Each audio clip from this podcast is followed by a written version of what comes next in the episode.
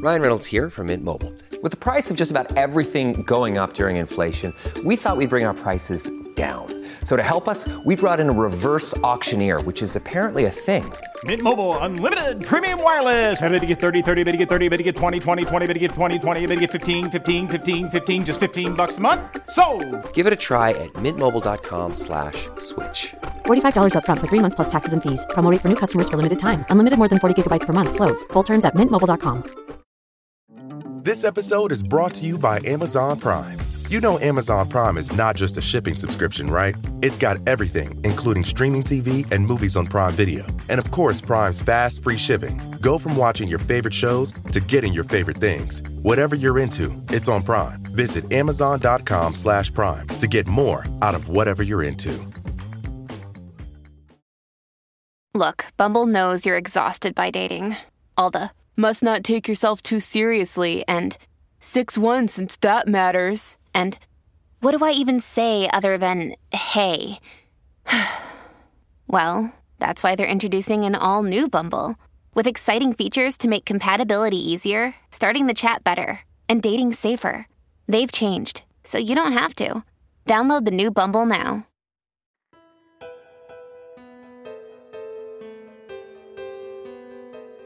Hi, I'm Vanessa Richardson. And I'm Carter Roy. Welcome to Historical Figures, formerly known as Remarkable Lives, Tragic Deaths. Every Wednesday, we discuss a different person's lasting historical impact, unique personality, and impression on the world around them. Our audio biographies cover big lives, but we like to focus on little known facts. Today we'll be diving into the life, accomplishments, and ultimate downfall of Roman Emperor and Father of Europe, Charlemagne. If you want to listen to any previous episodes of Historical Figures, you can find them on Apple Podcasts, TuneIn, Google Play, Stitcher, Spotify, or your favorite podcast directory. Don't forget to subscribe because a new episode comes out every Wednesday.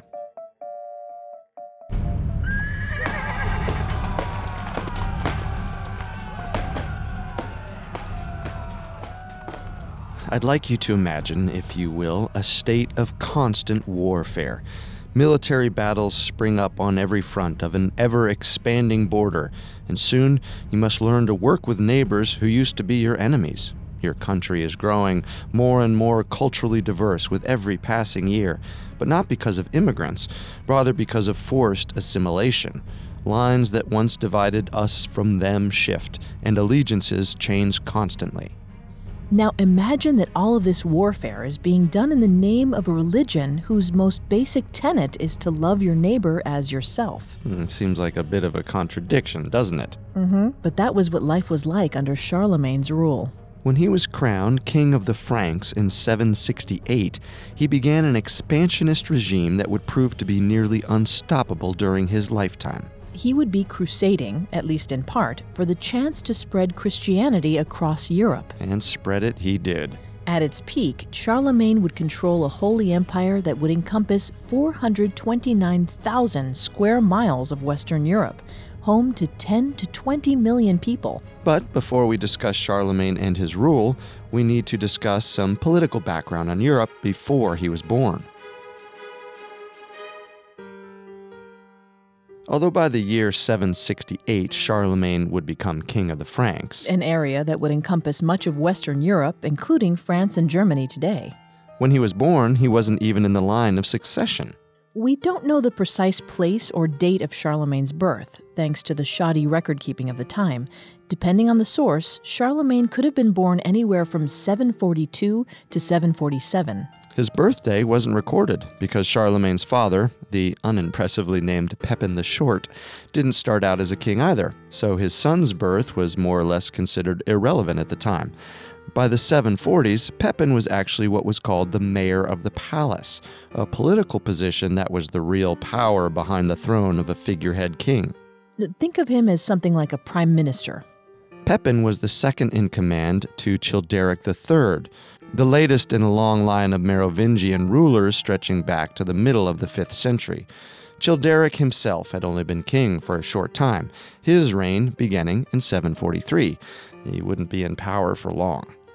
By the end of their 300 year reign over the Franks, the Merovingian kings were seen by most as ineffectual and weak. Dubbed the Rois Fainéants, or do nothing kings, Einhard, a scholar mostly known for the biography of Charlemagne he wrote in 836, had this to say about Childeric III.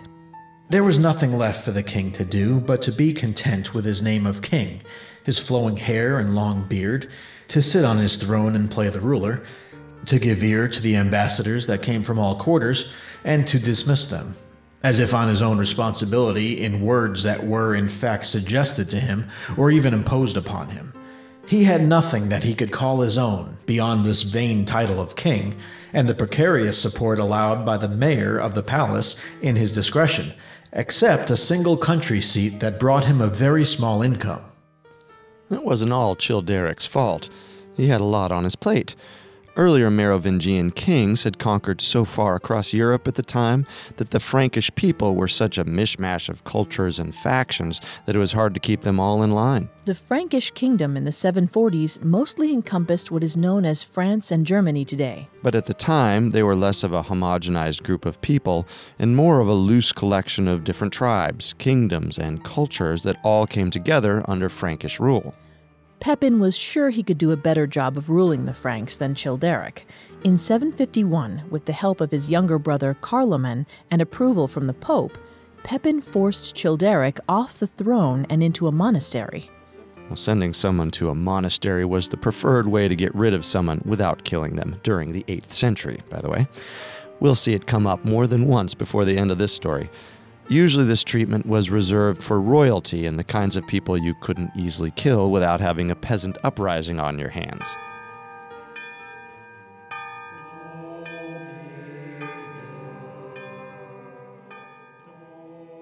Not that there weren't people who opposed Childeric's ousting, but any revolt was easily crushed by Pepin and Carloman.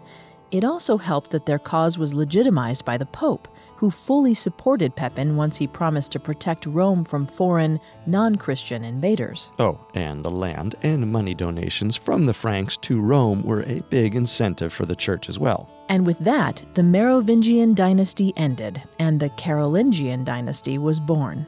Pope Zachary declared that Pepin was the new, true king of the Franks, and his sons were the heirs to the throne. One of those sons, of course, was Carolus, soon to be known as Charlemagne. The other, younger son, was named Carloman, after his uncle. Frankish royals like to name their children after successful family members, as a good omen and a name to live up to. Unfortunately, for the modern audience, this just makes things very confusing. Suffice it to say that Carloman the Elder, Pepin's brother, would soon join a monastery himself and be out of the picture. Whether it was actually a higher calling or his older brother's maneuvering that led Carloman to monkhood is up for debate, but neither would be very surprising. Religion and politics were two sides of the same coin in that time. The influence that the royal family carried with the church was crucial to the Carolingian dynasty's power. Having nobles and people with money on your side was one thing, but it was even better to have someone with the power to reinforce the idea of your divine right to power in your back pocket. This tradition started when Pepin the Short convinced Pope Zachary to crown him the true king of the Franks, and continued well into Charlemagne's day. Pepin's example taught his son well about the importance of sending money and political favors to the Pope on a regular basis. That was just the kind of atmosphere that Charlemagne grew up in. Although we don't know much about his early life, again, we aren't even sure exactly where he was born or what year he was born in, we do know about what kind of things would have influenced him. A Christian upbringing was paramount. Germanic tribes like the Franks had been Christianized for much of the last century by the time Charlemagne was born, and it had taken deep root in the culture since the early 600s. But Christianity had a political side to it as well. Being able to claim divine right as a ruler could mean the difference between a long reign and a coup. Pepin's rise to royalty would have taught Charlemagne the importance of having the Pope on your side. Charlemagne understood the power of political connections, but he also understood the power of fighting and conquering. As he grew up, he would have ridden alongside his father in his military interventions in northern Italy and learned firsthand how to wage war against the people threatening the ever expanding Frankish border. As Charlemagne grew, he began to look the part of the warrior king. Einhard, his biographer, described him as being broad, strong, and exceptionally tall. He cut an impressive figure leading his troops. But he also had a keen political mind. From a young age, he understood that it took political savvy as well as military prowess to get what he wanted. And what he wanted was the continent of Europe under his thumb. We'll return to our story in just a moment. Ryan Reynolds here from Mint Mobile. With the price of just about everything going up during inflation, we thought we'd bring our prices down. So to help us, we brought in a reverse auctioneer, which is apparently a thing. Mint Mobile unlimited premium wireless. Ready to get 30, 30, bit to get 30, bit to get 20, 20, 20, bit to get 20, 20, bit to get 15, 15, 15, 15 just 15 bucks a month. So, Give it a try at mintmobile.com slash switch. $45 upfront for three months plus taxes and fees. Promo rate for new customers for limited time. Unlimited more than 40 gigabytes per month. Slows. Full terms at mintmobile.com. This episode is brought to you by Amazon Prime. You know Amazon Prime is not just a shipping subscription, right? It's got everything, including streaming TV and movies on Prime Video. And of course, Prime's fast, free shipping. Go from watching your favorite shows to getting your favorite things. Whatever you're into, it's on Prime. Visit amazon.com slash prime to get more out of whatever you're into. And now back to the story. In September of 768, when Charlemagne was in his early 20s and his brother Carloman in his teens, their father died and passed down the kingship that he had fought and backstabbed his way into attaining. Just like Pepin and the elder Carloman, Charlemagne and his brother would be ruling the Frankish kingdom jointly. Charlemagne inherited the land that his father used to rule, and his brother got the land that his namesake, Uncle Carloman, had previously ruled over. Well, just like his father before him, Charlemagne wasn't happy with the arrangement. Although he oversaw the profitable outer lands bordering the sea to the northwest, Carloman got the land facing foreign kingdoms to the east. If Carloman wasn't willing to expand the kingdom for them, Charlemagne would take matters into his own hands. Charlemagne struck a deal with the King of Lombardy to the south, now modern day Italy, to secure a Lombard alliance by marrying the king's daughter. Now, Charlemagne would have political power on his brother's side of the map. But less than a year later, Charlemagne changed his mind. Right. He decided that the Saxons to the north were a bigger problem than annoying his brother, and sought a wife from the northern Swabia, modern day Germany, instead. Understandably, this enraged the Lombard king. He wanted to team up with Carloman to get back at Charlemagne for his political slight. But there was another hitch in the plan. Carloman died. Although allegedly his death was of natural causes, Carloman's death came at an eerily perfect time for his brother. We have no evidence today whether or not Charlemagne had a hand in his brother's death, but it was a lot easier to get away with murder in the 700s. Hmm, especially when you were the king. Hmm, just saying. Natural causes or not, Carloman's wife was terrified of the power her brother in law was wielding single handedly after her husband's death. She fled with her children to Lombardy, hoping that its king's opposition to Charlemagne could protect her. Well, the enemy of my enemy is my friend, and all that. hmm Well, she was right to be afraid. With Carloman gone, there was little stopping his brother from killing her and her children to ensure their branch of the family tree could never encroach on his throne. But running away turned out to be the wrong move. Charlemagne wasn't done with Lombardy, not by a long shot.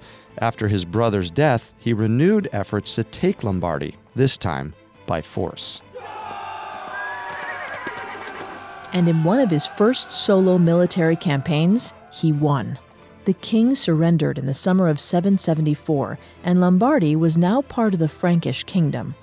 We don't know for sure what happened to Carloman's wife after the surrender, but it couldn't have been good. At the very least, she would have been shut away in a nunnery for the rest of her life. Around this time was when Charlemagne's military campaign against Saxony truly began. Bordering his kingdom to the north, the Saxons were Charlemagne's most hard fought enemies. His campaign against them lasted more than 30 years and would be a constant headache for a king who was fighting wars on all fronts of his kingdom. Perhaps the war against the Saxons could be best described by someone who grew up during its peak. Charlemagne's biographer, Einhard. Here's what he had to say about why the fighting began in Saxony.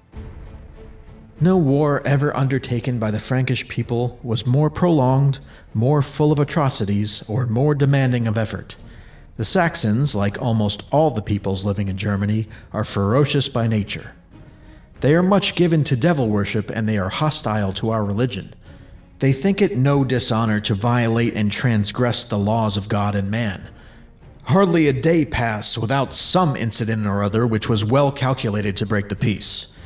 Our borders and theirs were contiguous and nearly everywhere in flat, open country, except indeed for a few places where great forests or mountain ranges interposed to separate the territories of the two people by a clear demarcation line.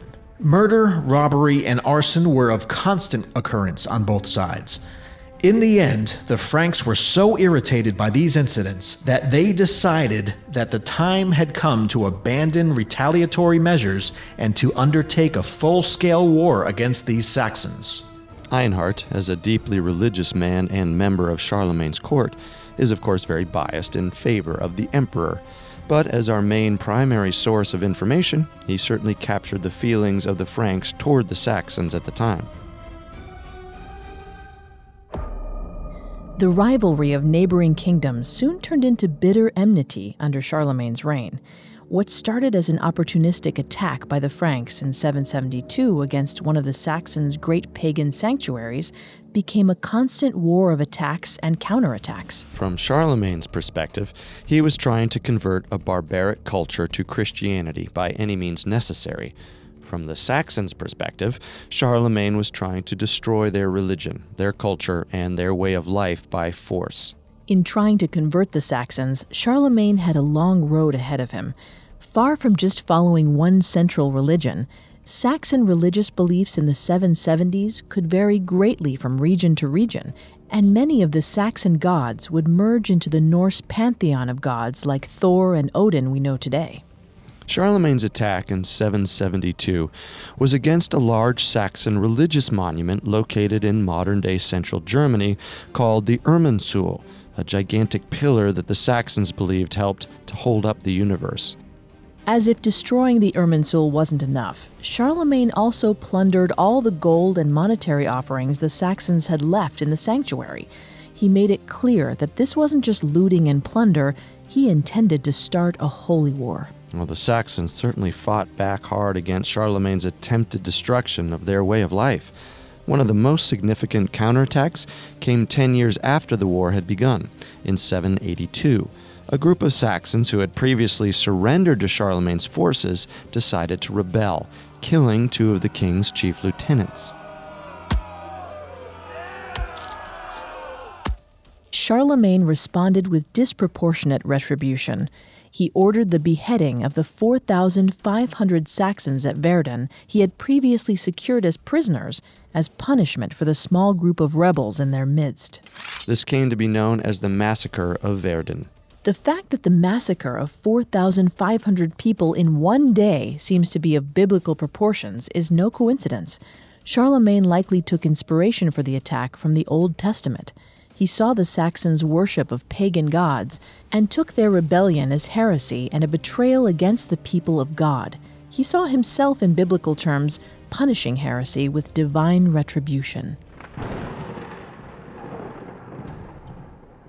Although it didn't end the war, the attack was devastatingly effective in both demoralizing the surviving Saxon army and killing off a significant portion of their fighting aged men. Even for supporters of Charlemagne, the Verden massacre has always been the biggest black mark on his record. Not only did he kill 4,500 people in one day in the name of religion, he killed people who couldn't fight back. But as terrible as this attack was, it wasn't altogether unsurprising. Charlemagne's kingdom was one that was at constant war with its neighbors and occasionally with itself. Rebellions and uprisings were fairly common, as the many disparate cultures Charlemagne brought together through conquest chafed under their new leadership. But each of these rebellions were quickly crushed under Charlemagne's military might. What's very impressive about Charlemagne as a military leader was his ability to fight wars on multiple fronts. since at any given time he had to divert some of his troops to Saxony rather than focus everything he had on one area of his border. Sometimes this tactic went poorly for him, like his disastrously failed takeover of northern Spain in 778. But most of the time, splitting the focus of his armies actually worked. From the time of his coronation in 768 to his death in 814, Charlemagne's kingdom expanded into Italy, Bavaria, Hungary, and south toward Spain. If Charlemagne's kingdom persisted until today, it would be considered the 16th largest country in the world, far outstripping the size of any modern day European country. Over the 46 years of his reign, he doubled the size of the Frankish kingdom as he cut a swath through Europe, and his neighbors took notice. Some of these neighbors were the Papal States in Italy, the heart of Roman Catholicism. Charlemagne and his family had always been very close to the Pope's favor, in fact, owing their status as kings to his influence. But now it was time for Charlemagne to hold up his end of the friendship. In 795, Pope Leo III succeeded Adrian I after his death and was in a bit of a rocky situation. He had been elected very quickly, on the same day as Adrian's death, and that made many of Adrian's friends and supporters very angry. They accused Leo of adultery and perjury, claiming he was unfit to be pope. It's unclear as to whether the charges had any merit or were simply an excuse for Adrian's nephew to usurp the new pope's power. These Adrian supporters went even further in their rejection of Leo by attacking him with a group of armed men who tried to cut out his eyes and tongue. The attack left Leo unconscious and badly injured, and he was afraid to turn to his own people for help in fear they might side with his attackers. So he looked elsewhere to the ruler of the Frankish kingdom. Charlemagne, in his self imposed role as the protector of Christianity in the West, was appalled by the attack. He quickly sent an army to rescue the Pope and transport him safely to Rome, where he could rest and recover. There, Charlemagne vowed to bring Leo's attackers to justice. He was true to his word. Charlemagne traveled to Rome in late 800 to put the full weight of his kingdom against the dissidents. With Charlemagne's help, Leo was able to clear his name of all of the charges brought against him and exile the Adrian supporters who had attacked him. From then on, the Pope owed Charlemagne his life. As much as he had protected the Pope out of a sense of duty to his religion, it was also clear that this was a very advantageous position for Charlemagne to be in. And Pope Leo quickly returned the favor. In the year 800, on Christmas Day, Charlemagne attended Mass led by the Pope in St. Peter's Basilica. As Charlemagne knelt at the altar to pray, Leo placed a crown on his head and declared him Emperor of the Romans. This was a big deal, not only because, by all accounts, the Pope hadn't discussed the move with Charlemagne beforehand. Well, the real problem was that there was already a Holy Roman Emperor, and she wasn't going to give up her title so easily. That's right. Empress Irene of Constantinople ruled over the Eastern Byzantine Empire, and her line of royalty had essentially been nullified by Pope Leo. What Leo had done by crowning Charlemagne as Emperor of the Romans was split the title of Emperor into two warring factions who would fight against each other for legitimacy for several years. Whether he was aware of the strife his coronation would cause or not, Charlemagne apparently didn't want the title of emperor and would have rejected it if he had known what was going to happen beforehand. His biographer, Einhard, had this to say about Charlemagne's reaction. He at first had such an aversion that he declared that he would not have set foot in the church the day that the imperial titles were conferred, if he could have foreseen the design of the Pope. Still, you have to take Einhard with a grain of salt. It's possible he just wanted Charlemagne to seem humble in the face of such unimaginable power. Historians debate to this day whether or not Charlemagne really knew what he was doing when he approached the altar on Christmas Day. The giant jeweled crown sitting next to the Pope would have been a dead giveaway, right? Well, it probably would have been, but who was Charlemagne to resist the Pope? Above all else, he saw himself as a servant of and protector of God's will. And it isn't like he didn't roll with a title when it was given to him. Apparently, Charlemagne preferred to be called something that translated to Charles, most serene Augustus crowned by God, the great, peaceful emperor ruling the Roman Empire, instead of just Imperator Romanorum, or Emperor of the Romans. Hmm, it's certainly more of a mouthful that way. But now that Charlemagne had fully settled into his role as emperor, conqueror, and bastion of Christianity, there was the matter of who would take up his mantle after he died. As Emperor Charlemagne entered his 60s, he thought more and more about his own mortality and the legacy he would leave behind. We'll discuss his legacy, as well as the question of who would be heir to his throne, when we return. Why is it that with sparkling water, I'm always playing guessing games with what flavor I'm drinking? Is it citrus? Is it aluminum can flavored? Mm, not sure. Sparkling ice, though, they really mean flavor. Like in your face flavor. Orange mango, black raspberry. Don't even get me started on the strawberry lemonade. Kiwi strawberry slid right into my taste buds DMs last night and let them know who's boss. No subtleties there, and no sugar either. But it does have vitamins and antioxidants. Find sparkling ice at a major grocery store or club retailer near you. Sparkling ice. Anything but subtle. And now, back to historical figures. If you were a theater kid in high school, there's a good chance that you either performed or knew someone who performed the musical Pippin. Ever since its debut on Broadway in 1972, the Stephen Schwartz written musical has been a favorite show at high schools and community theaters around the world. Its popularity even garnered it a Tony winning Broadway revival in 2013. But if you've never heard of Pippin, you might be wondering why we're talking about it in a show about Charlemagne. After all, a religious crusader from the 8th century doesn't sound like fodder for a light-hearted musical, right? In the strange and wonderful world of Broadway, weirder things have happened. In the simplest of terms, the musical is about Pippin, the son of Charlemagne, trying to find his place in the world.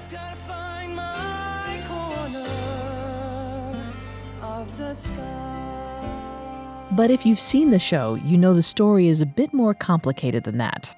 That's right. Far from being an historically accurate work of fiction, Pippin is an anachronistic, fourth wall breaking meta narrative that only the 70s could have dreamed up. Even Charlemagne only exists in the story as a kind of symbol of war, violence, and the struggle between father and son.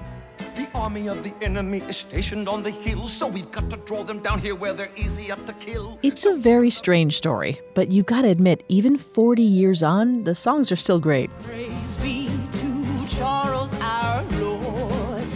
Triumphant is his sword. But even fans of the musical might not know that despite all its historical inaccuracies, the character of Pippin was indeed based on a real person. It's true. It is a matter of historical record that Charlemagne's first son was named Pepin, sometimes referred to as Pippin. What is less clear is the circumstances of Pepin's birth, or whether or not he was ever a legitimate heir to the throne. Pepin was the son of Charlemagne and Himiltrud, who some scholars believe was a noblewoman from Germany, and others believe was just one of Charlemagne's concubines whoever she was, she was never officially married to Charlemagne, as their marriage would have had no political benefit. However, they may have been married in the Germanic tradition, a legal but not binding form of marriage that was not recognized by the church. Honestly, we know next to nothing about Himiltrud, except that she was the mother of Charlemagne's first son. But legitimate or not, this was not the son Charlemagne wanted. Shortly after birth, it was discovered that Pepin, who was named after Charlemagne's father, had a spinal deformity commonly known as a hunchback. Rather than celebrate that his son was otherwise healthy, Charlemagne despised the fact that he had passed on his family name to a disabled child. He even went on to change the name of one of his younger sons from Carloman to Pepin, just to ensure that there was a Pepin in the family tree that better fit his idea of what royalty should look like. It was a hard life for Charlemagne's eldest son. Although he did grow up at his father's side, he never fit in, and could never live up to his father's expectations of an heir to the throne. Eventually, as Charlemagne's kingdom grew and he groomed his other sons to take the throne, he disinherited Pepin entirely, allowing him to live in his palace but taking away any claim he had to the throne. Of course, this enraged Pepin, who had been trying his whole life to gain his father's trust and affection. In 792, when Pepin was 23 years old, he hatched a plot with some Frankish nobles to try and kill his father and take the throne. The kingdom was in the midst of a famine, and Charlemagne's divine right was looking shakier and shakier as more people died under his rule.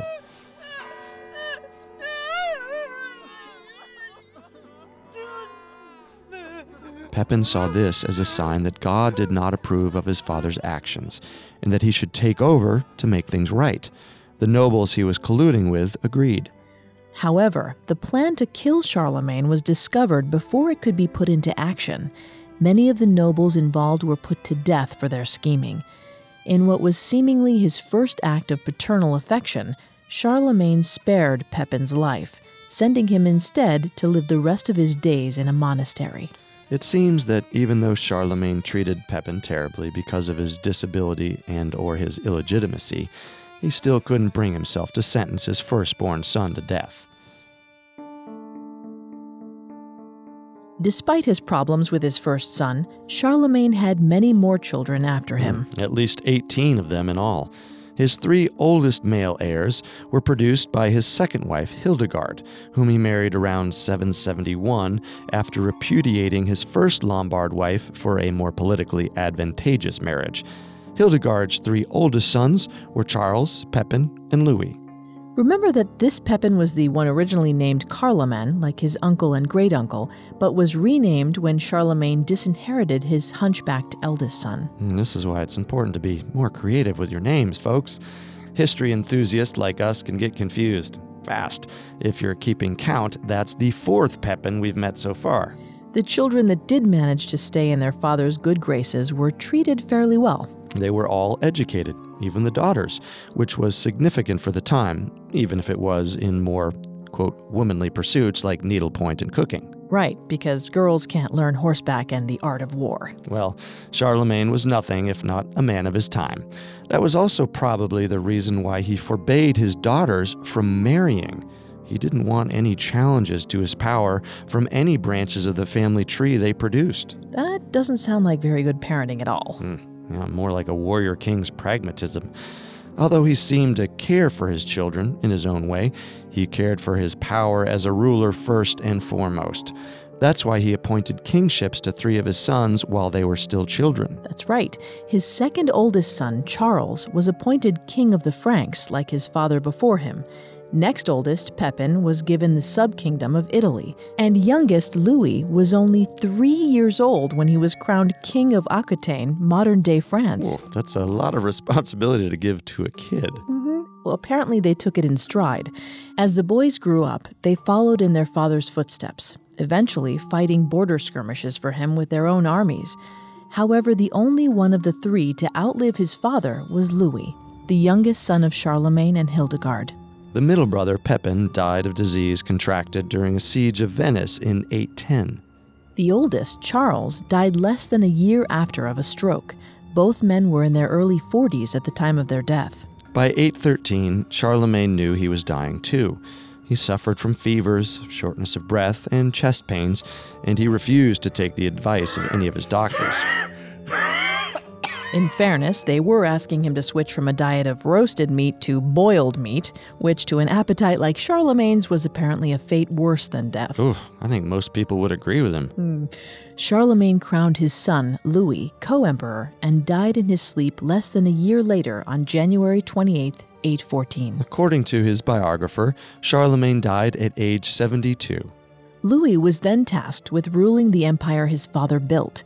But by most accounts, he wasn't up to the task. Although he was known as Louis the Pious, that didn't mean he was a nice guy. One of his first acts as emperor was to banish all of his sisters to nunneries. If you'll recall, that was the favored way of getting rid of people you didn't like in the Christian Middle Ages.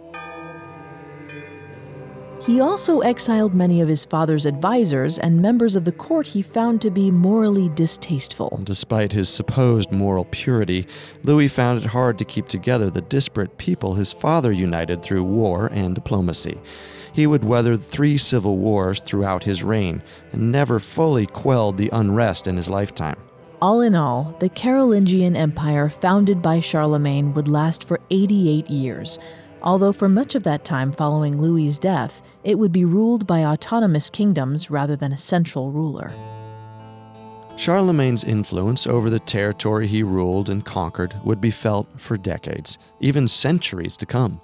Today, he is mostly remembered for spreading the idea of Christianity to the kingdom he conquered. For better or worse, the religion found its foothold in Europe largely through Charlemagne's crusade to spread his empire. It wasn't only war and religion that Charlemagne brought with him, though. The social component of Christianity at the time brought renewed interest in artistic and intellectual pursuits. Instead of only forming social bonds with one's family, Christianity connected people to a larger community that encouraged religious art and writing. One of the most interesting and influential intellectual advancements during Charlemagne's reign was the introduction of Carolingian minuscule in around 780, a type of handwritten script. This script was much easier to read than the cramped handwriting of before, largely due to the introduction of distinct uppercase and lowercase letters and spaces between words. What we take for granted in our writing nowadays was created by Charlemagne's wish to have a uniform and legible system of writing. Although he was dubiously literate himself, he knew the value of recording and preserving important texts. This isn't to say that this renewed interest in the scholarly pursuits and reestablishment of Western Europe was worth the deaths of thousands of people and the subjugation of thousands more. But no matter what your opinion on whether Charlemagne was a good or bad influence on history, it's clear that his influence irrevocably changed the face of Europe and of Christianity forever.